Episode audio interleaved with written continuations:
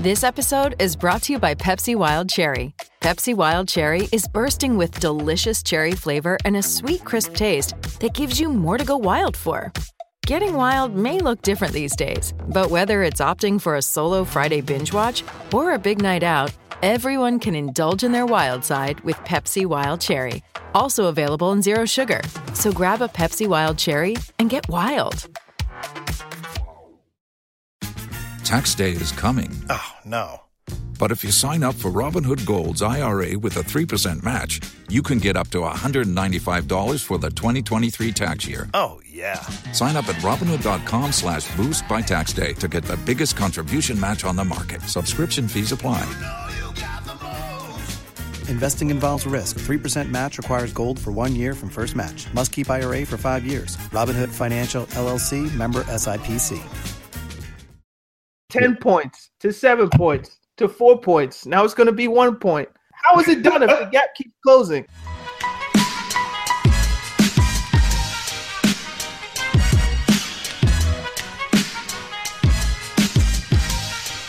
The question on the table is Would you get knocked out by Anthony Joshua if you were guaranteed two million? Yeah. wait, wait, yeah. No question. I, I'm struggling to see if I want to get knocked out and become a meme just because two million. Oh, oh, oh, oh, give me a break. Basically, as long as I don't get any brain damage, no long term brain damage, no long term injuries, money, go go out like hit me. As long as I check that thing is straight in my check, in my bank account, it's fully verified. Smack. So Smack tax my free, yeah? clean off, Two man. million tax free. Fucking tax free. Yeah, tax free. Oh yeah, that's a tax free open. Yeah, tax Smack free, me. tax free. Listen, meme. I, I want every camera that meme the hell out of me, man. I don't care. but just to remind you that he is Nigerian, so don't get it twisted. He is. Every now and again, Send me. he does something like, man, you are very Nigerian.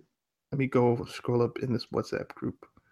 I still can't believe the Queen is 91.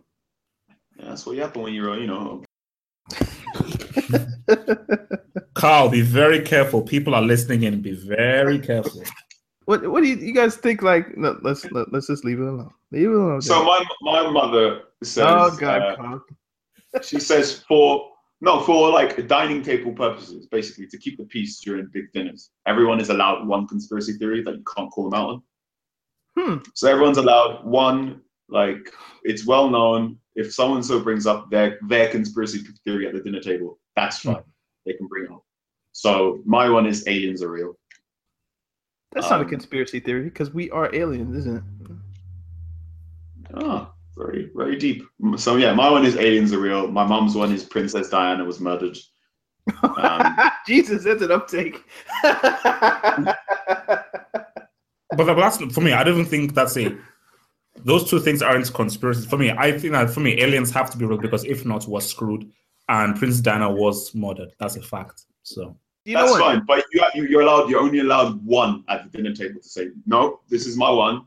You can challenge me on the other ones, but this is the one that you cannot challenge me on. So everyone knows if we're at dinner, I'm saying, but aliens are real. No one can bring me up on it.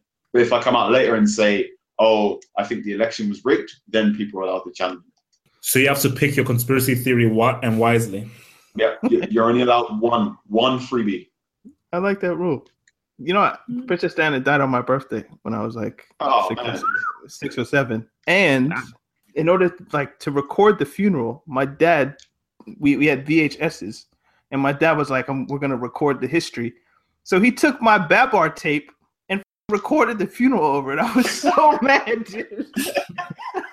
I was like, "Not Babar." Like Babar was my, one of my favorite cartoons. It was like the elephants and shit. And this recorded the Princess Diana funeral over it. I was so mad. That's listen, that's that's so messed up on so different many different levels that I don't even know how to comment. So Well, have you uh have you read the I- I piece hated of the. Guardian about what happens when the Queen dies? No. It's called Operation London Bridge, and it basically talks about the many laws that are in place for when the Queen eventually departs and what will happen to the economy as well. So famously, this because a lot of this, the last time a lot of this got tested out was when Diana passed.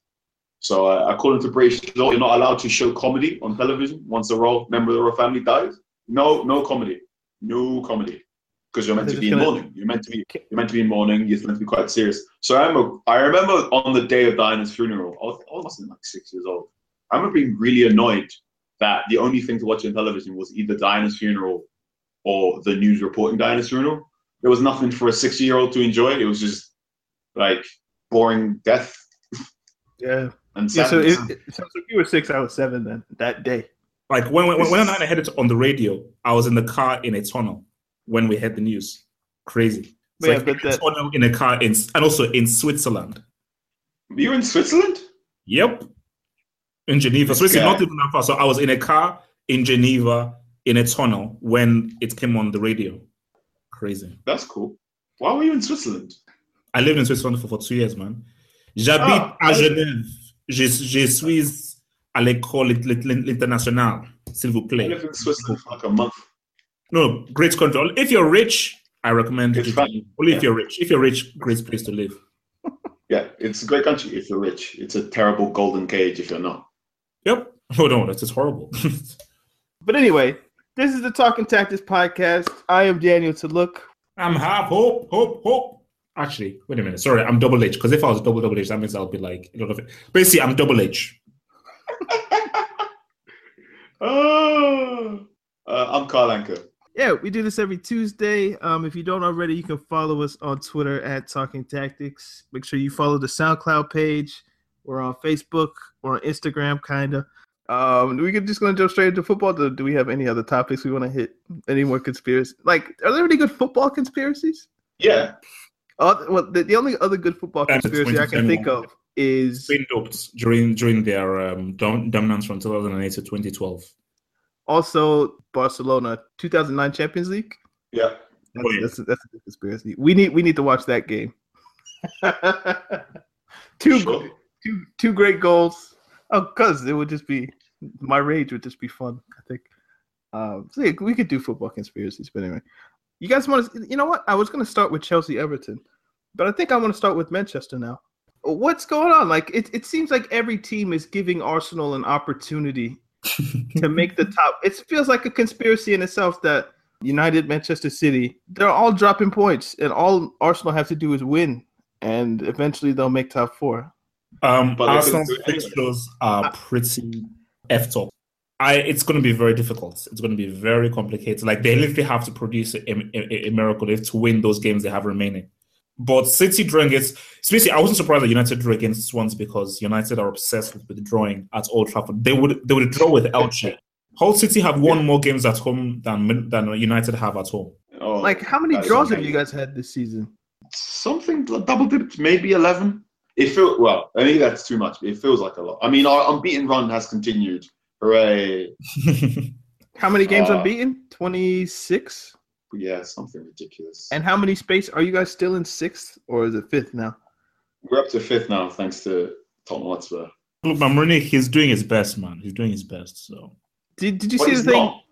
I was just about to say, like, did you see the thing where he was like, "We're being punished for our success, and and and, and because of the match accumulation, playing nine matches in April is impossible, or like it's unhuman."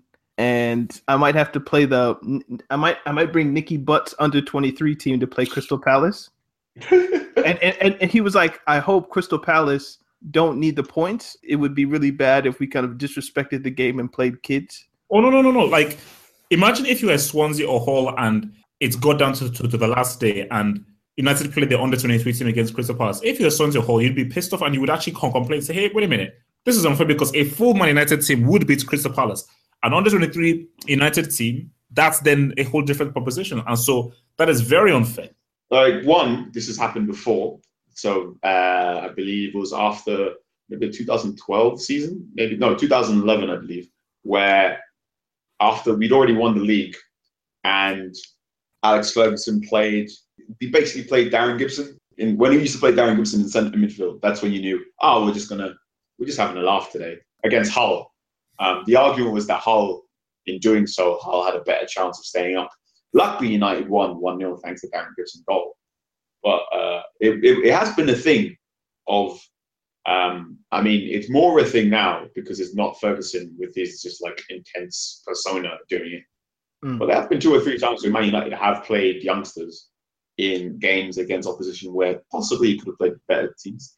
I think maybe it was no, it was uh, Ian Holloway when he was at Crystal Palace, I believe, or maybe it was Blackpool, who for a game against one of the top six clubs played his reserve side and was then fined because his his argument was I'm playing my reserve side against the top six team because we're not going to win anyway, but because I want to save my I want to save the team for the bigger game later on in the week, uh, the relegation six pointer, and he was fined I think a hundred thousand because FA if I remember correctly Jesus. FA rules state you have to play a game to the best of your ability, um, and fielding a weakened side is obviously in violation of that.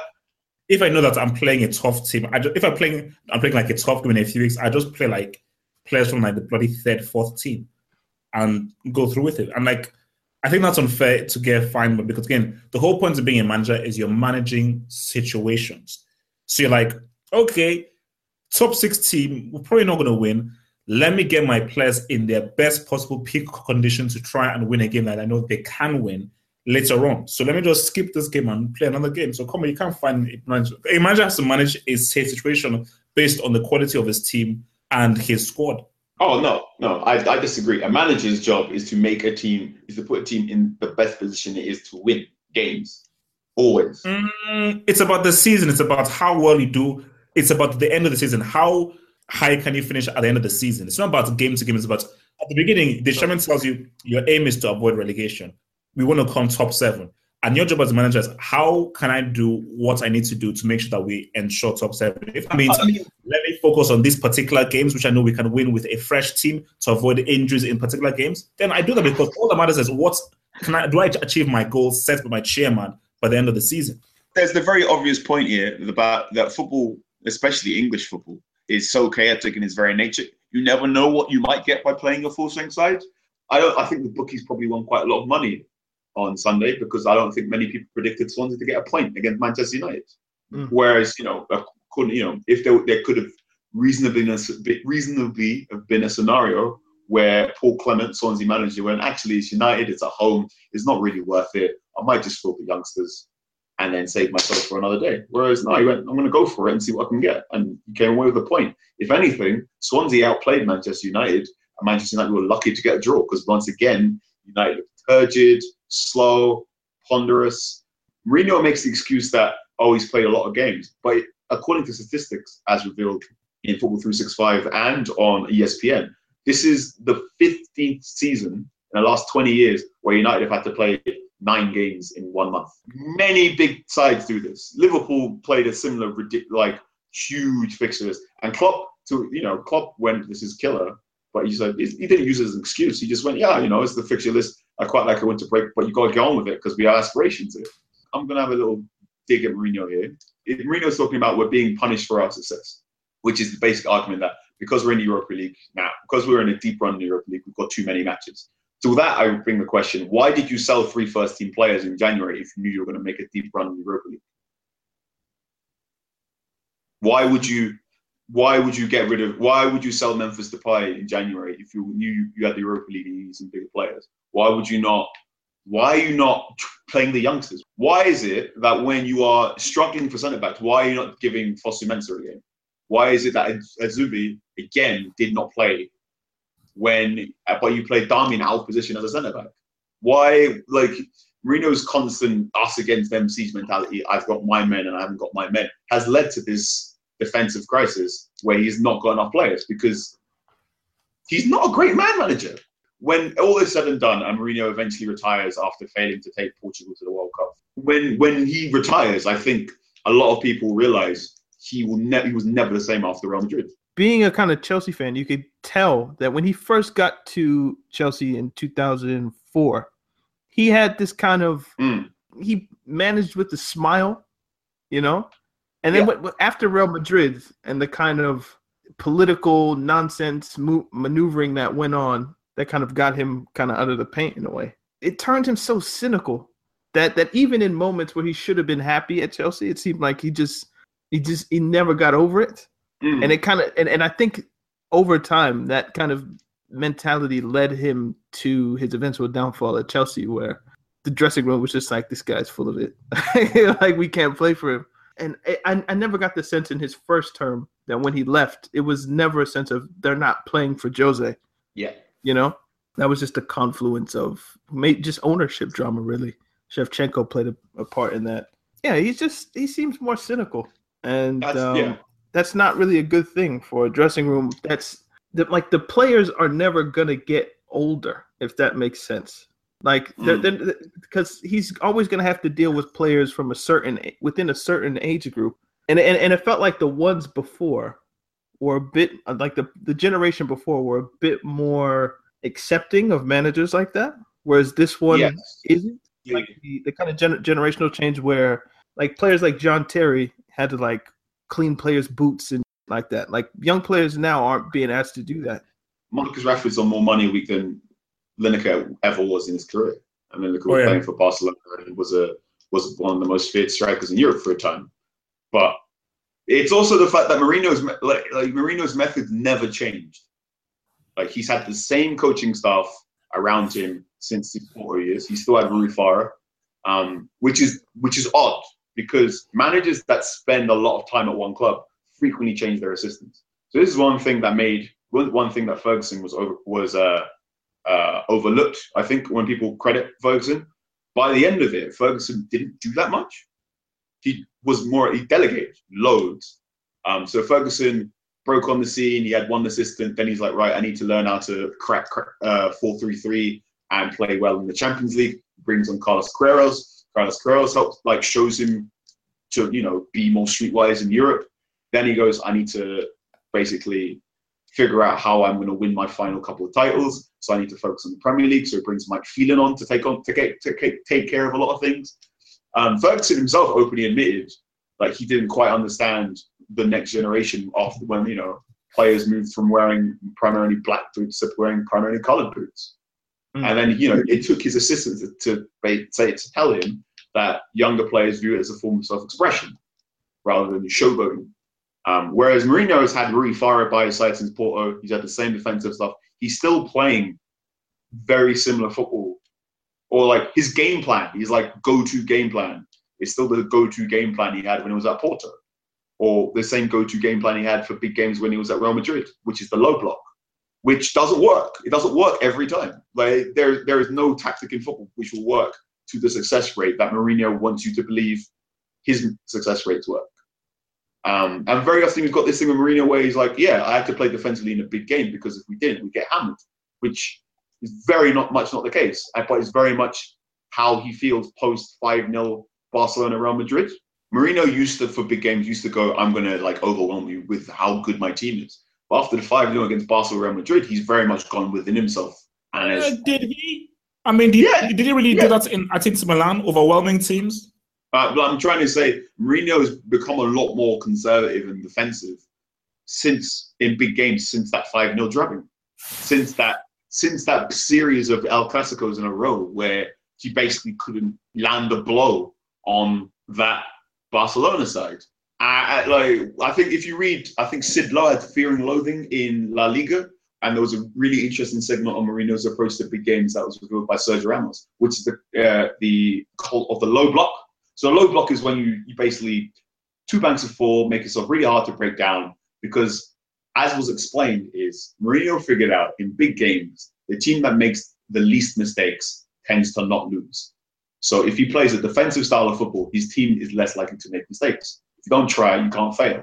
So that's why you've got this weird sort of caged, weird state of football they played in the Manchester derby, which you know I cheered when we got away with the draw, but in hindsight, like I was very happy that we got a nil-nil draw, and I like the most I cheered for Man United this season was when Gabriel Jesus' goal got ruled off offside. Is that your kind of you are used to a particular brand of football, and now Yes. Mourinho and, and now Mourinho's trying something different, and you like do the players he has at his disposal are they capable of playing the football you want to see and win games? Of, of course, you can I- say I- go go out there and play. So, uh, do you read StatsBomb? StatsBomb is done by Ted Knutson. He's one of the preeminent uh, data stats journalists in football. Um, he does the football uh, football radars that you might see on the internet, and he wrote a very good piece, which is basically said how much has Jose Mourinho improved Manchester United, and he said if you look at the underlying numbers, Mourinho has made has improved Manchester United based on how what they were in comparison last season, which was a very poorly managed side. Van Gaal's Manchester United were an, an anomaly where we barely took any shots. We were kind of okay defensively, but we, like, we played very bizarre defensive style of football and we didn't take that many shots. I think we took the same amount of shots as teams that were in relegation battles. So we take a we take quite a bit amount of shots. Our the shots we do take are quite poor often. We're relying a lot of long shots. We're relying a lot of uh, individual magic from strikers. If you looked at the Swansea game, the only one that really seemed to be doing anything was Martial cutting inside. Mm. But there's only so many times where Martial cutting inside is going to result in a goal. But like, yeah, those Martial and Rashford would be great playing off Zlatan and Ibrahimovic if they were properly coached. Just like Martial, Rashford, and Lingard would be great up front by themselves if they were properly coached. But they're not being properly coached right now, which is the frustrating thing because what we've got is a manager who is ostracizing some players while playing some players past, you know, to dangerous levels. Like by you can what's going on at Man United now is Mourinho's made two or three comments about how he needs Jones and Smalling to be brave because he can't keep playing Bailly in this situation because Bailly's been play, played nine games this month. If I was Smalling or Jones, I'd be brave and I'd take the painkilling injection because I know it's unfair for one player to play nine games this month because you're basically asking for an injury, which is like half true. One, you should like Bailly should not be playing nine games a season. That is true, but that's kind of Mourinho's fault. He should not have to keep picking Bailly. He should have bedded in Fosu-Mensah. He should have bedded in Tuanzebe. You should have bedded in someone else or given a different option or rotated. Isn't that kind of a contradiction to what you said though? In that his job is to win games, and if he feels like Bailly is the best answer to win games in defense, then how can he justify playing? Is it Axel Tuanzebe? How how, how, yeah, can, yeah. how, how can he justify that? Well, I suppose to to contradict myself further and bring half hopes thing, it's a season long thing, not just game to game. We're all learning off each other today. You know, because like if Mourinho's mandate is win the game ahead, then if you have a choice between probably an 18 year old or 19 year old center back, and arguably the best center back in the league this season, and, and by you could obviously argue one of the Tottenham two or one of the Chelsea two, not including Cahill, obviously, then you play that guy. But possibly, but also I possibly um, there is a very obvious counterpoint here that is that Bailly's only played 45 professional football games and half of them have been under Jose now. Like Bailly's only good because Jose's been like playing him over and over and over and over and over again. There's a good argument to make. Because Axel could have got to this point if Jose had played him over and over and over and over again. But it's true. We talked about it, Jose also too like, much. And uh, Jose does have a magic touch with center back, so I feel like he could play a young one and it would work. Yeah, because you'd, you'd expect. I expect better from Mourinho. Is basically my end point here. Like I think, look, man. I mean, Carl is right to an extent of the fact that you're a manager. You have to manage these situations. Yes, nine games a month is too much. It is a lot, but at the same time, you're a manager and you're very well well paid.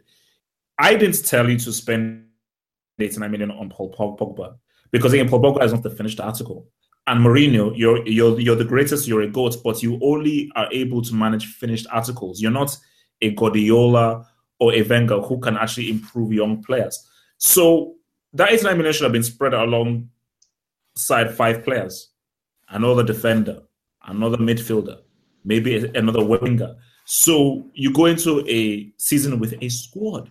So when injuries come, suspensions come, there are people that can come and take their place to Carl's point, he had Schweinsteiger. He didn't have to sell him or let him go. He had Depay. He didn't have to let him go. Didn't he? Didn't they let go of Jonny Evans? Yep. Didn't oh, have goodness. to let him oh, go. Jonny Evans. Oh man, like. And he's been great at West Brom under yeah. a very similar manager in that pragmatic defensive low block. Basically, Jose Mourinho is Tony Pulis. That looks better. You know what I'm saying? That has hair yeah. with a tan. Yeah, and, and also they're, they're actually very good friends. They're actually very good friends. Yeah, so like the fact that Jonny Evans is playing well in the Pulis would lead me to believe under Jose Mourinho he would be having a similar time. And but but then, again, can you can you legislate for Rojo, Smalling, Jones, Ibrahimovic, Pogba, Bailly, Fellaini suspension, by now. Like, how can you legislate for all these injuries? It's And unlucky, and it's unlucky, but also he brought it on himself from what he's been doing. his injury record at Chelsea was never this bad. It was a mystery So- how Chelsea would go through these seasons and have like the least amount of muscle injuries, least amount of AC, like all that kind of stuff. Like Chelsea normally had a because we would always compare ourselves to Arsenal. You guys get injured, a, a player out for five weeks, like every game, and Chelsea just have the same starting eleven under Mourinho, and it works. Well, Um, that's for two reasons. One, Chelsea during Mourinho's first spell were the fittest side in the league. Undoubtedly, they ran more than anyone else. Mourinho was one of the very first play uh, managers to bring in a. Uh, uh, a fitness I coach. uh, n- I was. I'm gonna say blood spinning. He brought. He brought in blood spinning. advanced He- you know, science, Carl. He was Just say advanced, advanced science. science. Advanced science. He was working with AVB. AVB also brought blood spinning to Tottenham Hotspur. Advanced science. AVB was Advanced science. So Tottenham Hotspur have advanced science. If you're wondering why Harry Kane can recover from ankle injury so quickly. Woohoo! But on Mourinho's second spell at Chelsea, they won. They were nowhere near. They, their fitness levels were nowhere near as high as they what they used to be. Players were noticeably overweight during that second spell of Chelsea, which again is more fuel for my theory that the Real Madrid spell broken. His his second season they weren't underweight. It was or overweight. It was only after they won the league and Chelsea had to go on some postseason tour of Asia. So so then Mourinho had to give, or he didn't have to give, but he allowed his players an extra two weeks off because of that postseason tour. So then they came into preseason, which was a rush preseason in America, um, and they were all kind of on that championship hangover, um, Right. and that bled into the first three months of the season, and then he So wasn't able to game. dig himself out of the hole, and he eventually got sacked. But anyway, we, spent a lot of time on on this. we have, we have. I, I kind of wanted to get into kind of Sigurdsson playing Herrera. Um, Oh my goodness, that was superb. I, I saw the tweet on Twitter where he, they said uh, Sigurdsson put Herrera in checkmate, and that was Yeah. exactly what he did.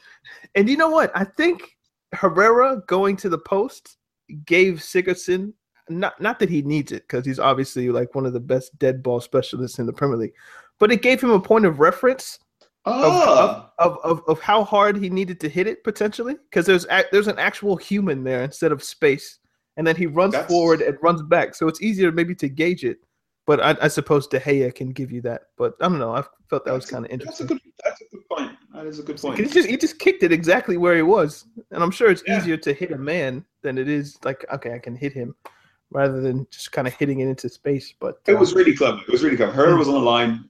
Then Sigurdsson pushed up Llorente because he said, Llorente, if you look, if you like, Herrera is playing you onside. So Llorente's gone forward. Herrera realizes he's played um, Llorente on side, so he's come off his line, and Sigurdsson's gone, oh, sweet. Space. Bang. It was Yeah. lovely. It was lovely. It was a really great goal. And um, I'm really interested to see where Sigurdsson ends up playing. So I was just gonna say like do we think he's too good for of course he's too good for Swansea but where does he end Yeah, up? look like he's He should be playing for- Maybe, Yeah. maybe, maybe Everton, man. Maybe Everton. Yeah, Everton is the one he's being linked to the most. I like to at Everton. I might, you know, I, I think he'd be quite nice at Newcastle. I mean, you promote Newcastle, he could. Nah, his nah strengths. you, I don't want to give him Newcastle. Like another relegation battle for you, guilty.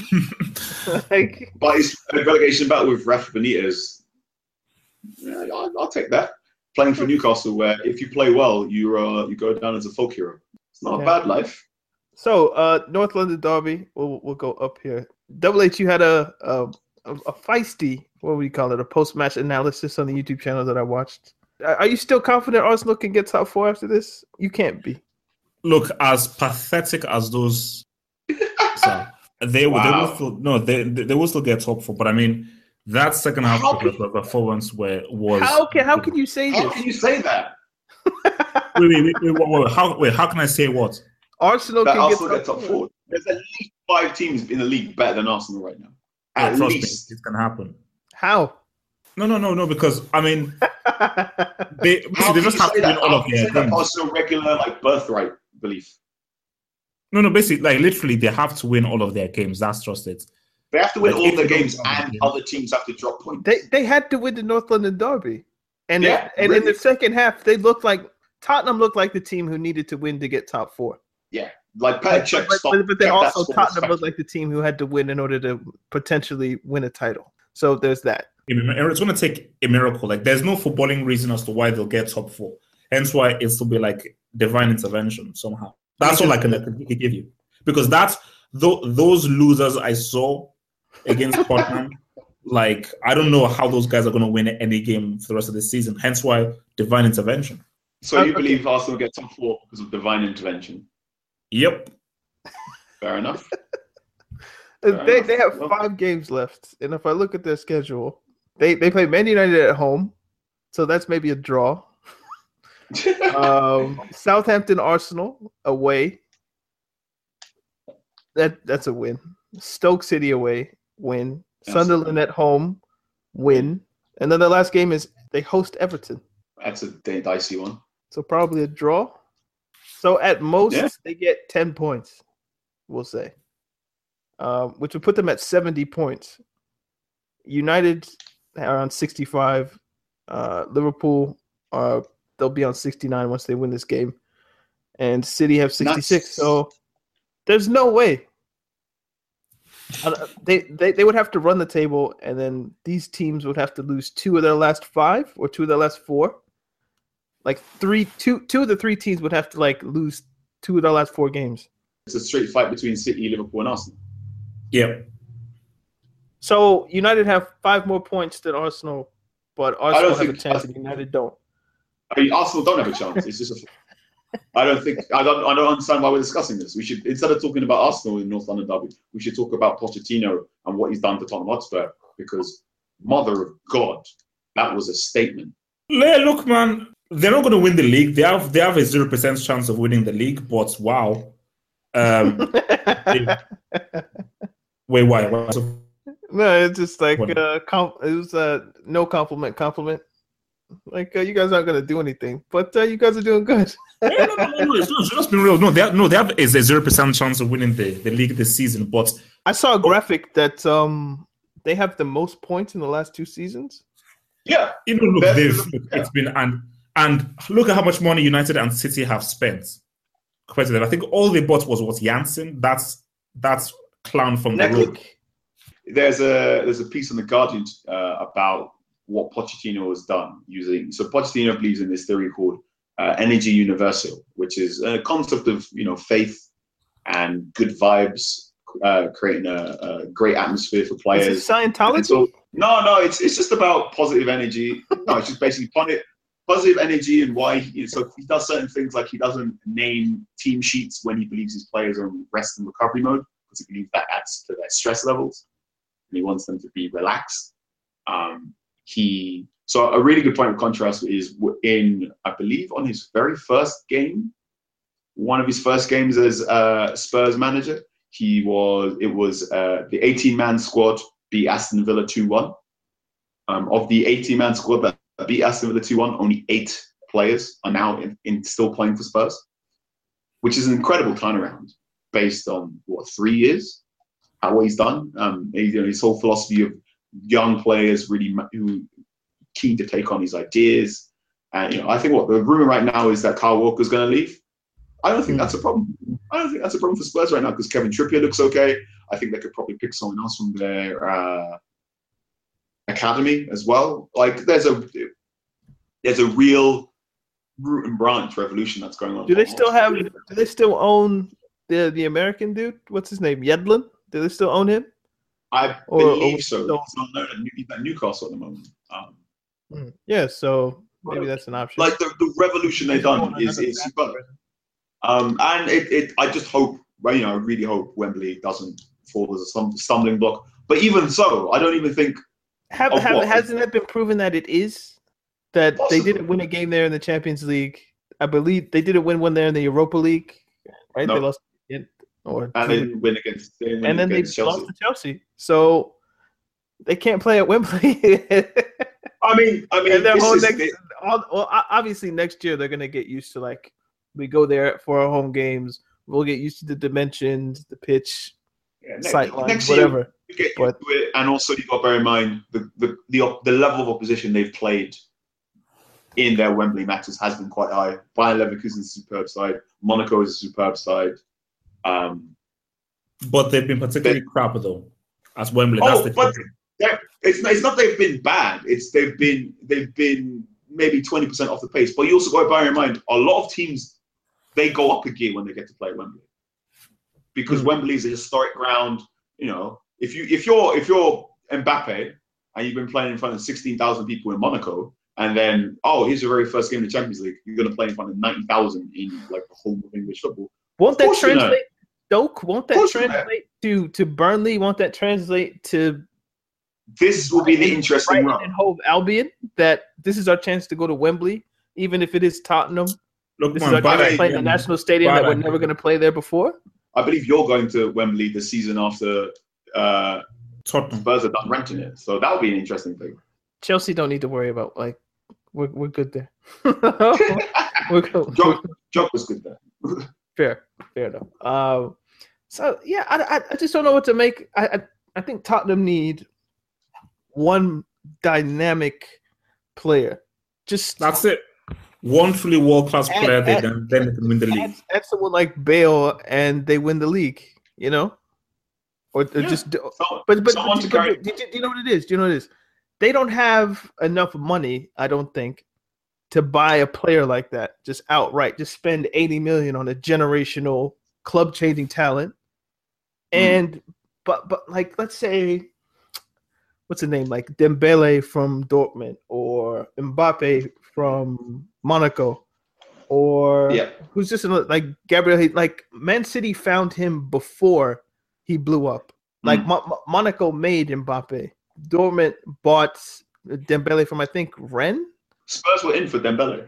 Dembele cho- chose to go for Dortmund because he believed Dortmund's the better producer of uh, talent, which is one thing that Spurs will get in two or three years. If Pochettino stays and they keep on this run, and Spurs becomes uh, a home for young talent, which I think it is already. For a comparison in North London Derby, look how good Wanyama looked in the central midfield position compared to how misshapen and out of it Xhaka looked.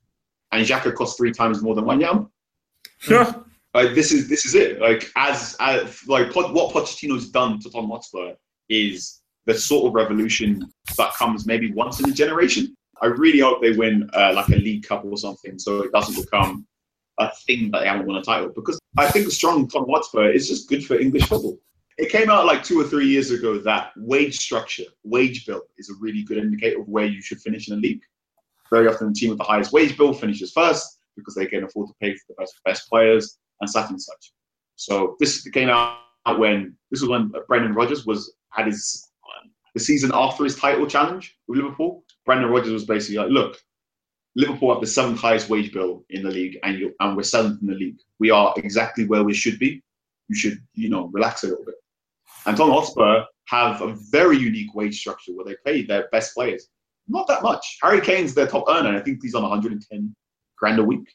So at any point in time, if it was not for English tribalism, a City or a Man United can just come and take the bigger players from Tottenham Hotspur, which is one reason why you know a big talent, a big young talent necessarily might choose to not go to Spurs because you know City can go, all right, come to us and we'll play you same amount of minutes. You got Pep Guardiola, and yeah, you're not living in London, but we'll pay you 40 grand more a week. So so so Um, basically, there's no way that they can usurp the teams with more money.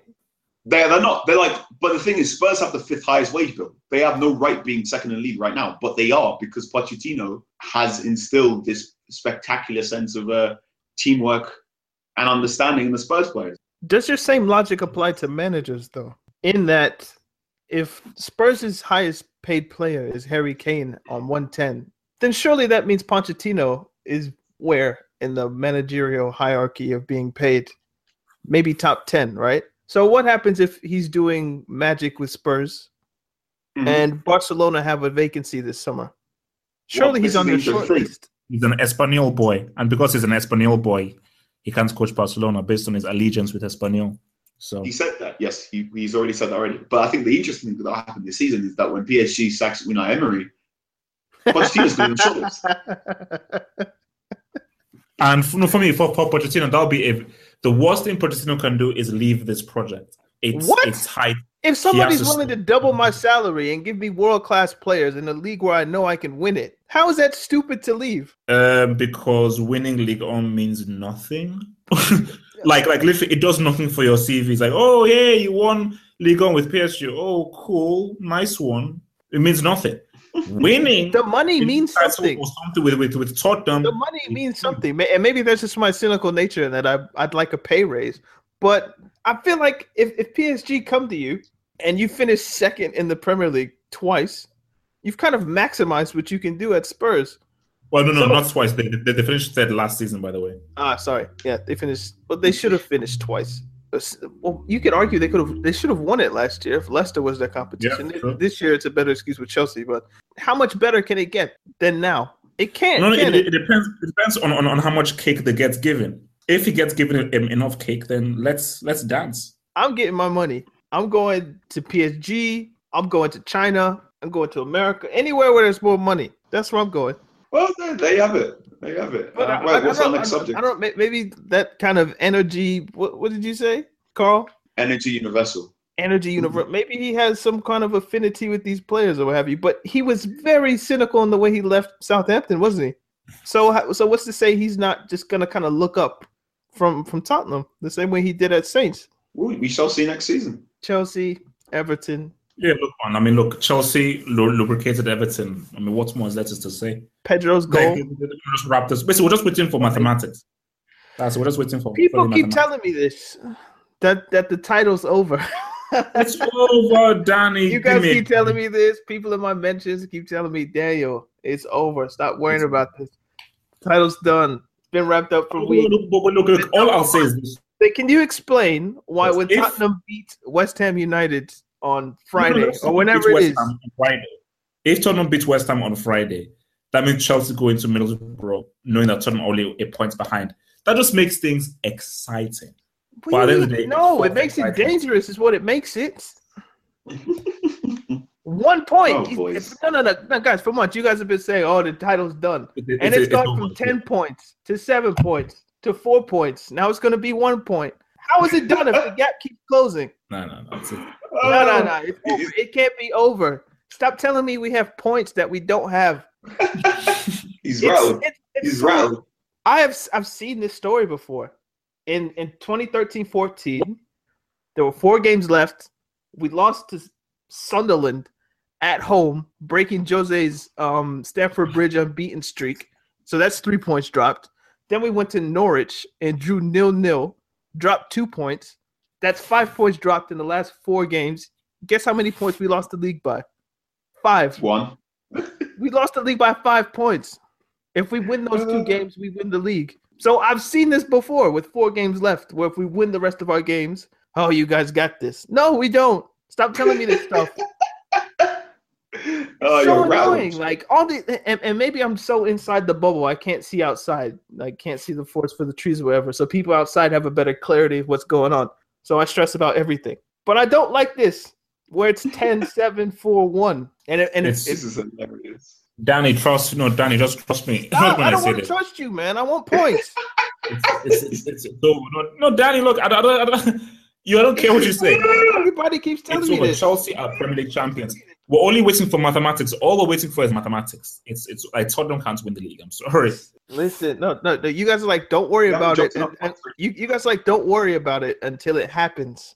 But No, what if look, it's look, look, look, happening look, look, right Danny, now? The fact of the matter is this, Chelsea, they're going to beat Middlesbrough. Tottenham are not going to beat United at home. That's not happening. That's probably going to be a, a draw. So they'll draw points there. We said that about Arsenal. That's Arsenal. Come on. United have not lost in what, 20 something games? That will be the game they lose. I guarantee it. I guarantee you, Jose goes there with the under 12s.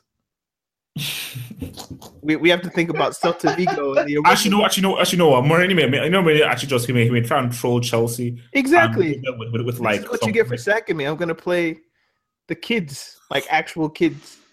I'm Uh, nervous, but then the, in the back of my mind, I kind of still believe you guys, but I just don't want to believe it yet. I've seen worse things happen than this. Uh, we can do. Uh, you want to do Champions League? Yeah, man. I mean, look, man. It's it's a Champions League week. Um, Real Madrid are going to defend their their, their ti- title. Juventus Monaco is the most interesting game. I don't see Atletico beating Real over two two, two legs. And yeah, Real defend their title, and Buffon probably loses this walking away in tears, which would be very emotionally disturbing for me personally. You know, this is knockout football. Anything can happen in knockout football. Um, what is our other Champions League picks? Uh, Monaco, Juventus. I'm I'm feeling a one-one. I can see that. I can, yeah, I can see that. I can see. I can And see then- uh, Mbappe making Bonucci look a bit silly. I'm, I'm, I'm worried about what Mbappe could do. But I think Juventus should have this, but Mbappe, I, th- I think he's going to have an effect in both both legs. Monaco's fullbacks are so good, and their crossing abilities really, they're really good fullbacks. And wh- how they do it, their, their, their crossing ability is really good. Like they don't do low crosses; they do proper, proper back post stuff, which really allows their team to open up. All right, so have hope. Your prediction for Atletico Real Madrid is Oh no, no, I'm still I'm still thinking because I'm not I'm not even yet done my by my, my pretty much I'm still thinking. So, Carl. You got anything? Your prediction for what you I'm gonna go. I'm gonna go against type. I'm gonna say one 0 Atletico Madrid. oh no no Carly can't do that no no no no Real Madrid are going to win. I'm not sure whether it's going to be 1-0 or 2-1 to Real Madrid. Maybe 2-1 to Real Madrid, but again like Atletico. Wait, Carl, it's at the Bernabeu. Yeah, And that's why I I said it's against type. I feel. I, mean- feel lucky. I mean, I'm thinking a two-two for. Ooh, high scoring draw. hmm I'm thinking two-two or two-one, but I like the two-two scoreline better. And then one-one for Oh. Atletico. One-one for Monaco. I'm saying- Juventus. One 0 Atletico and make it a one-one Juve Monaco. Oh, so we agree. So heroes and villains Yeah. of the week. New segment that we're gonna try. If you guys have any heroes or villains of the week, tweet them at the tweet them to us using the uh talking tactics hashtag. My hero of the week is Marcelo. Thief. I was going to choose that. Thief. I think it was a one-one draw at one point in that game, and later on Marcelo, who crossed it? Was it Morata potentially? On one side of the box, the ball somehow finds Marcelo and uh, gets a goal, and uh, so they kept level with uh, Barcelona. I thought that was a big moment. Uh, my hero is Pochettino for reasons I've explained earlier today. I think it's, it's just good for English football what he's doing, and uh, long may it continue. My villain, Mourinho. yeah, my, yeah, Marie villain is Mourinho for reasons Oh, as previously oh. outlined What, what a surprise. in this What a podcast. surprise. Uh, so, yeah, there we are. All right. Um, my can I actually okay. I'm I'm going to I'm going to do three. I'm going to do my hero of the week, my villain of the week, and a special mention. My hero of the week Okay. is Mario Balotelli for being Mario Balotelli, scoring and pissing off PSG. My villain of the week is Arsenal Football Club. Uh, make idiot because on my sports show they played a tape of me saying that Arsenal would win in the previous Oh, segment, no. and then I had to go off the back of that and, and, and explain why I look like such a complete moron. So that's Arsenal. My Some- villain of the week. somebody frames you on television using your Yep. words against you. Yep. And my special mention, my special mention is Mo, is Mourinho. And the reason why my special mention is Mourinho because I feel that I think Special mention as a hero or special mention as a villain. As as a hero, as a hero. Um, and the reason for that is that I think people need to sort of get off the, the guy's back. He's doing his best, and I think that people need to actually appreciate what he's done for football. Because again, let's just face the facts: he's the most interesting, exciting thing in football right now. If you remove him, what do you have to talk, talk about? Everybody needs the bad guy. Everybody needs that that, that that dude. So people slandering him, saying stuff about him, you look, you're only making your, yourselves look look bad. So there we go. That's my special mention. Your special mention is just a big slew of me. Fair enough. Uh, questions of the week. Can't can't believe he's an, an honorable mention hero. Yep. Making up rules. Uh, It's a new section. You can make up rules as we go along. Um, this is from Packed Mouse. Which English club will go furthest in the Champions League next season? Um, If if so this if, is, if this is, this is by kind of a top Man four segment all over again. But if if if we use the current top four, all right, which is Chelsea, Tottenham, Liverpool, and Manchester City, which one of those goes furthest? Man Chelsea- City if they they buy well this summer. You think? Yeah, that's that's a strong assessment. Gundogan gets his knees back, and they buy what, and they you know replenish at fullback. I think Man City will be very hard to beat. Also, if they get a favourable draw, because obviously, depending on which Manchester City fan you talk to, UEFA has it in for them. But I'm, I'm gonna um, I'm really interested to see what happens with Chelsea in the Champions League next season. Yeah. Really, really, really interested. To see I don't. I don't, I don't know how well that back three will cope against um, I don't- the continental. That back three isn't going to be the back three next season. At least it better not be. Oh yeah, No, have you think that he wants to get Koulibaly? I've I've heard Oh, really? Koulibaly. I've heard Rudiger from Roma. Um, Mm, you want to get Koulibaly, man? Ru- Ru- Ru- Rudiger Yeah. is- You have Christensen coming back from Borussia Mönchengladbach. Then there's Ake Zouma, who are already there. Kenneth Omeruo isn't in the question here. So I don't know Hush, hush, hush, hush. hush. I mean, just, he's, he's your boy, isn't he? yep. I'm gonna vote- I'm going to vote Chelsea. I think they're going to get furthest in the Champions League. I think they're probably going to furthest. But also, I don't see any English team getting past the quarterfinals again. I can see Chelsea in the semi. Ah, wait a minute. Costa's not Right. going to be there. Hazard potentially could So, leave so, in the so summer. Costa's definitely going to China then. I feel as if Costa, I feel as if Costa's time is done.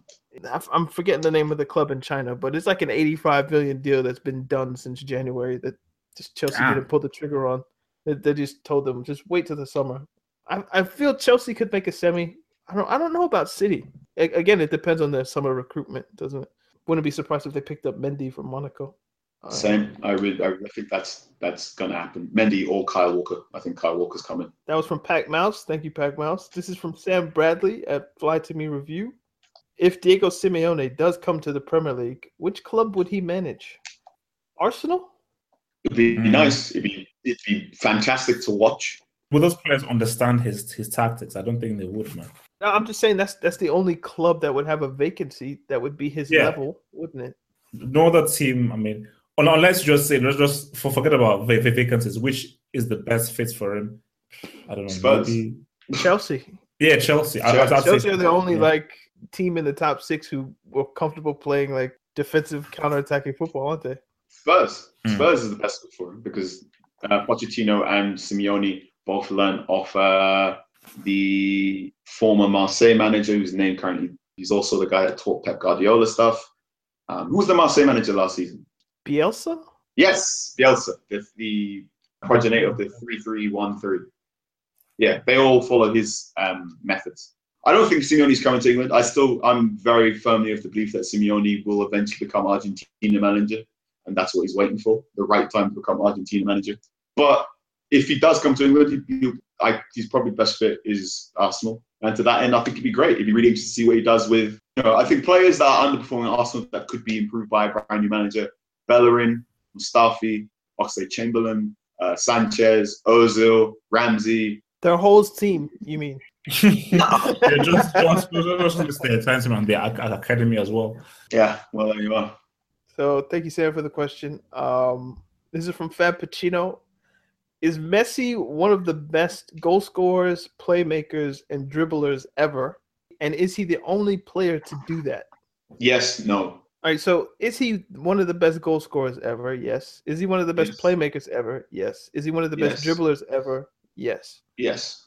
Is he and is he the only player to do that? No. Only player to do that. No. Goal scorers, those- playmakers, dribblers. Do we have any suggestions we could give? Playmakers, dribblers, Maradona. Yeah. Um, Ronaldo. Yeah, original Ronaldo, current Ronaldo. Um, Eden Hazard is quite good. Uh, I'm not going to say he's great as all time, but he's an Hazard is good in all the, all those three things. Figo. Uh, like Franck Ribery is good at all those things. Messi is one of the best out all time at it, but also that skill set is quite common in football. So, So shout out Fappuccino for the question. and shout out the fact that you answer, you send in questions every week. Thank you. Uh, this is from Miguel at Bobby CH 6855 9233. What are your opinions on Robbie doing a video with the Sun? So if anybody hasn't seen it on Arsenal Fan TV, um, there was a video that they did about kind of superstitions that they have before watching Arsenal games, and it was sponsored by the Sun. And the Oh. comment section was pretty uh, vitriolic towards Arsenal Fan TV and Robbie in particular. Um, and we've had discussions, I think, two episodes ago about the Sun and their Yeah. kind of st- strategic writings, shall we say. And Carl had a pretty good comment on that. So, what do you think about this? And maybe we could also talk about Robbie being racially abused, being called a um, slack runt. Oh, cheers. Brilliant. Um, Brilliant. it's in conjunction also with apparently there were monkey chants that were happening at the San Siro. Yes. Um, I have also, that. Sulley Muntari was subjected to racial abuse, and when he reported it to the referee, the referee booked him, which is and then he and then he, and then he walked off. Let, let me pull up what his manager said because it, it was an interesting quote. Um, the Pescara coach Zdenek Zeman said he sympathized Oh, with him. Muntari, but said the player should not have walked off. His quote is Muntari has abandoned the pitch because of racist chants, but we should not take justice into our own hands. We have been talking about racism for years now, but nothing happens. Today, this has happened to Muntari, who has been playing in Italy for several years now. We need a change of mentality. Well, he says do. Well, when he says we shouldn't take justice into our own hands, so I'm just supposed to stand there and receive abuse. Do you know what it is? It is very simple. The fact of the matter is that UEFA don't care about the problem. If they cared about the, the problem, anytime there's any racial chance, your team gets docked three points. Because if you fine a team a thousand euros, that's like about 10 euros or something to a team. That's nothing. But if you now dock them points, so therefore you're actually threatening a team's league position, that means those fans that mm. are actually not doing any of this stuff, they, they will start saying, hey, you're messing up our club right now. Because every time you start do, doing the, this stuff and it's reported, we keep getting docked points. And if that happens, then things will, will change. Because for those racist fans, do you want to do you want to keep losing points again and again? So that means those players will say, "My gosh, what Boston are, are, are balls here, and we're just losing points all the time because idiots keep on doing this racist chants." So that's what should happen if you ever really cared. But the fact that they don't care. I like the And idea, fact that double H, but won't that, that uh, but won't that translate into less black players being signed? unfortunately, probably. Because having a black player would then be a liability.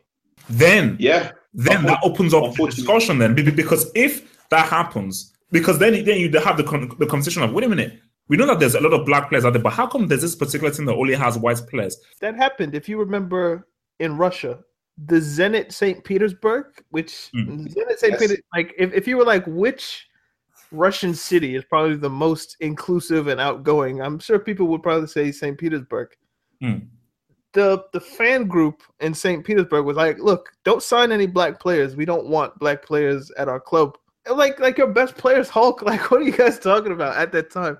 But it was just one of those things where if if the club doesn't sign black players, I, I'm not sure how does that help with racial tension. The, the, the only way, in, in theory, you would say to get over the kind of racism is having more black players and having them be accepted as the members of the community, et cetera, et cetera. To not sign any black players because having a black player in your team could potentially lose you three points. It's kind of just like giving in to racism. no no no no no but re- remember though are you saying that there's going to be a scenario where there are no black players at all in an entire league the fact of the matter is that there are fans who will be targeting the opposition team's black players so as long as there's there any black players whatsoever the racism thing will not be an issue. Your points only will actually have any kind of validity if I'm saying that's what they probably black want. the. Double H. That's what they want is no black players. then if that happens, then you actually have a, a bigger conversation because even I have no black, they say, wait a minute, the amount of black players that are good are out there, so but there's an actual league, a top league that has no black players, then that's how that then that brings a big conversation because then you now get down to the matter that why are there no black players? Because you don't want to have to deal with the repercussions of having to have your points being docked. Then that opens up the racial discussion even more. We already know it's racist, though. Like, no, is anybody surprised that if there's Italian people in the stands being racist? Is anybody surprised in Russia No, but I think that there's a fan group that doesn't want black players? This isn't But, but, but surprising. the issue that it's, it's, it's not been fully wider spread or talked about because people just have the slap on the wrist. Yes, a few thousand pounds done, and that's it, and it just gets swapped on, on, on under, under the rock. If you have a real punishment that really actually harms the club, which is being docked points, that's when you actually have a conversation. But you, you don't even have a conversation because guys say, "Wait, we've already punished them. What's there to talk talk about? That's fine." And the club say, "Oh well, look, we've been punished. We had a little slap on the wrist. There we go." But by docking points, that's when you have a real conversation. What about the the empty stadium games? You guys believe in those? Nah, that's Nah, I, I've not really seen it as a real punishment because you know with TV, with so many games being televised, it's not really a punishment. Muntari was right to walk off. The manager saying he should not have taken justice in his own hands has no experience of No, no, no, racist the abuse. guy's a- the So- a- a- a- like, look, if you're not black, you not you don't know what it's like. So him saying that, like, look, mates, you you're not in that position. So of course, Montario was right. There was one time, I think it's, um, I think this guy, I think Olisadebe, like um, Nigerian player playing in, in Greece. Every time he touched the ball, there was literally like an army of bananas all thrown towards at at him, and he kept on playing. It's look, it's at your it's at your discretion if you want to keep playing. If you're the victim of racist, Man, Carl, man, I Look, There's no, no no, let, let me let me finish. If you are a player, I'm going to really widen this out and say of minority status. So if you are a, a, a player who is the victim of abuse based on your minority status, so this this also applies to or sexuality or whatnot, and at any point in the time of the game you decide actually this is not worth it and I want to go off, you can go off. If you decide I'm going to keep playing, you should be able, you should be allowed to keep playing but I think it's very much at the discretion of the player, and there probably should have, you know, we, should have more frank discussions.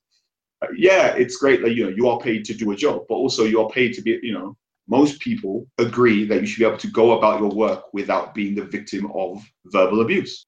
So to ask someone to continue doing their job when people when they are the repeated target of verbal abuse is, uh, I'm going to say, slightly unfair, regardless of how much money that man gets paid.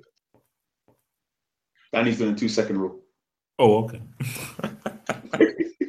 like the only time I watch much football stadium are, are with Nigerians. Watching football with regular football, like some of the stuff I've heard from from from fans is frankly just some of the most disgusting things I've ever heard. Mhm. So the only times where it's really fun going to watch football matches are like really for World Cups, international matches, or with Nigerians.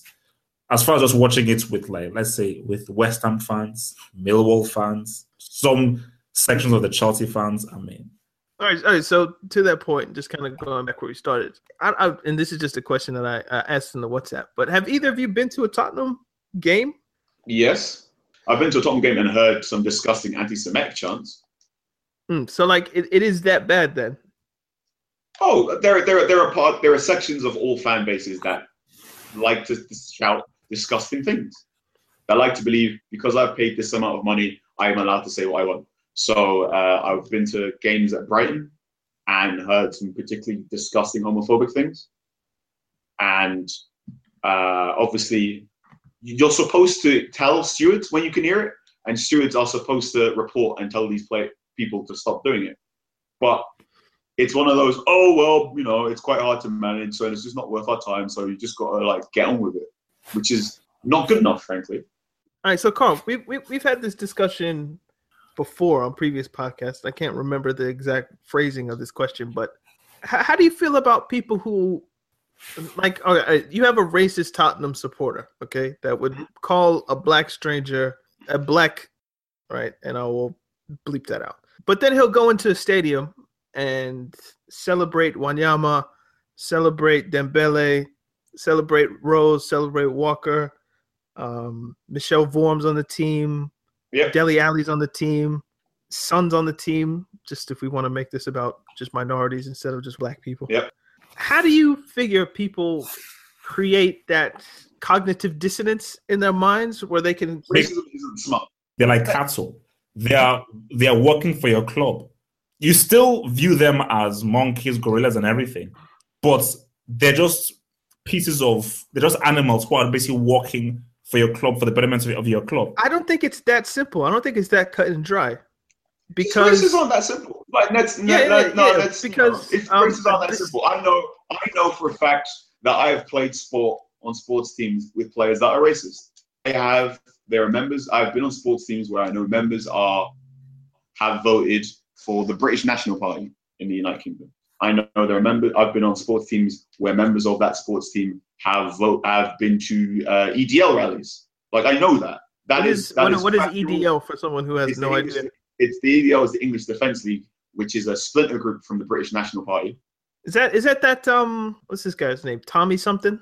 Yeah, Yeah, All right, I, I got you. I've played sport with people that believe these things, but we always have to understand racism isn't logical. It's a it's an illogical, malicious disease that hangs around like cholera and water. Um, and you know, I've played I've played sports and been told stuff by other players like, "Oh, mate, I don't normally like them lot, but you're all right because you're you're on my side." what does that be like? I mean, look, I'm not racist here, but you know, it's these blacks, you know. Yo, yo, yo. Whenever somebody says I'm not blank, but 99% every the next thing that comes out of their mouth is gonna be sexist, racist, homophobe. Like I'm not blank, but you're gonna say something that's blank ism. Yeah. Uh, and look, football football should do more to to combat this. What we always have to understand is also the the various football associations and governing bodies are populated by the sort of old white men that have never experienced this. Mm. What really, really, Muntari says the Italian fans were being were being racist to me. He's going to report to a probably white Italian manager, uh, then to the probably white Italian chairman, and then to the white Italian members of the FA board. And and and the right. white Italian of the FA board is actually a racist who's actually done this thing. So he is. So so the very guy you reported who's at the very end who was actually done for saying racist things I think about Balotelli. Was it? Yeah. So uh, uh, at what point in yeah, your chain of command is there are you likely to encounter someone that understands what's going on? because you also got to bear in mind you have this. What what you also have is this. Uh, we're talking about racism in a wider spectrum as well. Like very often, when this sort of stuff happens in school or in work, it will happen like one. I'm, I'm going to use black. I'm just going. I'm going to use my personal experience here because, in my personal experience, if I go to someone and I, if I'm at school and I go to a teacher, hey, that person was being racist. You'd be surprised how many white teachers are like, oh, but Toby or Femi didn't have a problem with it. Why? Why do you have a problem with it? Mm. Which is that problem where, where like, so there's that historic photo of John Barnes playing for Liverpool, and there's a banana on the pitch, and he just backheels it off, and like now it's like considered to be like a, a really iconic photograph of how John Barnes shrugged off football racism in the dark days of the 80s and got on with it. And people are like, oh yeah. But you'd be surprised how many idiots go, why can't you be more like John Barnes? Because racism, uh, like I said before, racism doesn't work in a sane and logical way. It's it's confounding and insidious and it, like chokes the air because it, that's how it works. If racism had a logical set of rules, racism would be over by now, but it doesn't because it, it just it always like racism like, to keep you, like if, if yeah. you want to go back to if you guys remember the the the Paris train incident, right? Yeah. You you they would they would have let a black guy. We're racist. We're racist, and that's the way we like it. And it, it boggles yeah. my mind because if that was Drogba who wanted to get on the plane or train rather, they would have welcomed him with open arms. I guarantee it. They would have asked for his autograph. They would have, you know, if it was Willian, if it was Ramires at the time, if it was Michael Essien. Wait, wait, wait. There's no way they would have done that to him. But because it was some random black guy, like, we're racist for racist. That's the way we like it. So it's that dissonance in people's head where you can kind of it, it, it's, it's like you take ownership of them because they're in your shirt. So yeah. you're, you're you're okay. But anybody else, them, you know? Yeah. I mean, there was that season. So the season where John Terry called Anton Ferdinand an effing black C word. And Chelsea fans went, that's not racist. That's not. There was a subsection of Chelsea fans went, that's not racist. You know and then oh, within, oh. and then within the same season, Mark Clattenburg said, "You're having the monkeys to Mikel." To Mikel, and then a subsection of Chelsea fans went, "That's unacceptable. That's absolutely racist." That's when I, it happened within a month period, a month long period. And going, wait, so do you hate racism or not? You don't understand because what you have to understand is that a lot of racism works that, you know, a lot of racism is based on the foundation that, you know, you own certain minorities. So therefore, if a minority is seen to be in a lower status to you, it's okay. It's acceptable. You don't mind having black people serve you food as long as they're not dating your daughter, you know? What, what, what really used to piss me off about that is John Terry called Anton Ferdinand's black, right? And then yep. Ashley Cole defended John Terry, and it was a case of people were posting pictures with like Drogba would score a goal. So then John Terry was hugging Didier Drogba. Obviously, he's not racist. Yeah. He has Drogba's on his team, or Ashley Cole defended him or whatnot. I'm like, you can like racist people can have people in their lives who are black but still be racist. Like Yep. I, I'll take it. Even in this context, you could have a, a white person who has frequent sex with a black person who can still be racist. Yep. Like just just because you know or are or have relationships with someone of another doesn't mean you can't be racist. Yep. So so to use John Terry's relationship with Ashley Cole as a defense for him it's, it's like oh you, you you you almost get a reprieve for being racist because I have my one black friend. Like get the f- out of here with that. shit. And that's why I've never really liked John Terry. And it goes past that. Also, I was gonna bring up the video. Did you guys see the video? Oh god. Ah, it, it was a, it was like a hashtag. It was like John Terry's mom. Oh no, but it's not, it's not actually his mom. I'm sorry, I haven't seen the video. That's what's messed up. It's not his mom. I didn't click it. I didn't click it out of respect. But- for, but you know his mom or whatever. But I did get confirmation in the group chat that uh, somebody who looked like John Terry's mom was out here sucking. So just edit that out of the podcast. Let's just edit that out of the podcast. I mean, it just I've always been confused by that, and you know, I asked because your hero of the week was Balotelli, Double H, and I was like, Hmm. he, he scored I think 16 goals this season or 14 goals somewhere in there for Nice, and he's missed. I know, I know, he missed some time through injury and some time through suspension, so he's having a really good season with Nice. Mhm. And if he has another good season, I I know he's a free agent this summer, so maybe he goes to a team and has another good year.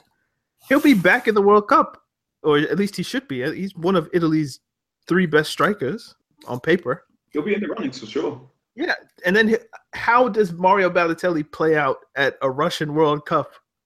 I'm just like, how's this gonna go? I made a, a conscious effort to go out to watch the Euros in 2016 in France because it's pretty much the last safe World Cup for me to go to for a while. Because I'm, I'm, there's no way I, I can't like, I don't think any any of us three would be would feel entirely comfortable at Russian World Cup. I think uh, for political reasons and also for just general, I quite I know how I act when I'm inebriated. I don't think I'd be particularly safe or above the law, or I don't think I'd be particularly safe at a Qatar World Cup.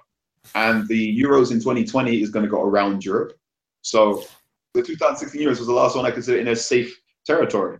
And I don't know if that says something about my fear or if that says something about the fact that unfortunately there are still parts of the world that have dim views about blackness. Actually, the the funny thing though is that if Le Pen, like let's say, wins the French election, and the French Euros was let's say like in two years' time, then France is a safe place to be. We could do these quick. There are two more questions. Um, is three four three the next big thing? Um, it can't be the next big thing because everyone, you know, it, like Spain It's and Barcelona it's, won as- as Champions Paul said, it's all cyclical. So it's like it, it's not everyone is doing it. Just that it's just at a time where a few people are doing it at the moment because it sort of works. But soon, guys will probably go back to four four two in another in another few years. Oh, the last question was from Mohammed, by the way. Thanks for the question.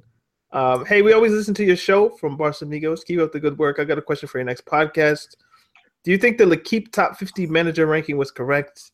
And what do you think of the lack of black managers in the rankings? Um, I don't know if you guys want to save this for next week when we can kind of. Yeah, yeah, because like we have to dissect the actual um, list. I feel like this is a, a really good question that should take longer than the two minutes I'd be willing to give it. So, yeah, we'll, we'll save this question for next week. Thank you for the question. Um, as always, if you guys have questions, you can tweet them to us. Um, the tweet goes out every Monday, and then you can get your question in the show. Um, you can follow us on Twitter at Talking Tactics. You can follow on SoundCloud, Facebook, Instagram. Um, you can follow us individually. I'm at Daniel to Look. Carl's at Anchorman616. And Half Hope is at Half Hope Hut. Anything else, guys? Or can we get out of here? Give them a Squawk podcast tomorrow, so look out for that as well. Yeah, yeah, yeah. Nice one. I'll be on I'll be on multiple podcasts this week, so enjoy. Yeah, just follow Carl on Twitter. I'm sure he'll tweet out those. Yeah, man, this is Talking um, Tactics podcast. We do this every Tuesday. Sometimes funny. Sometimes serious.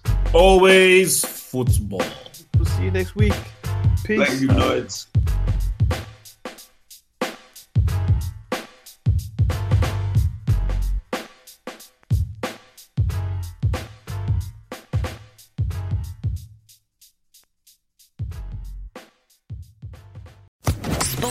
Podcast Network.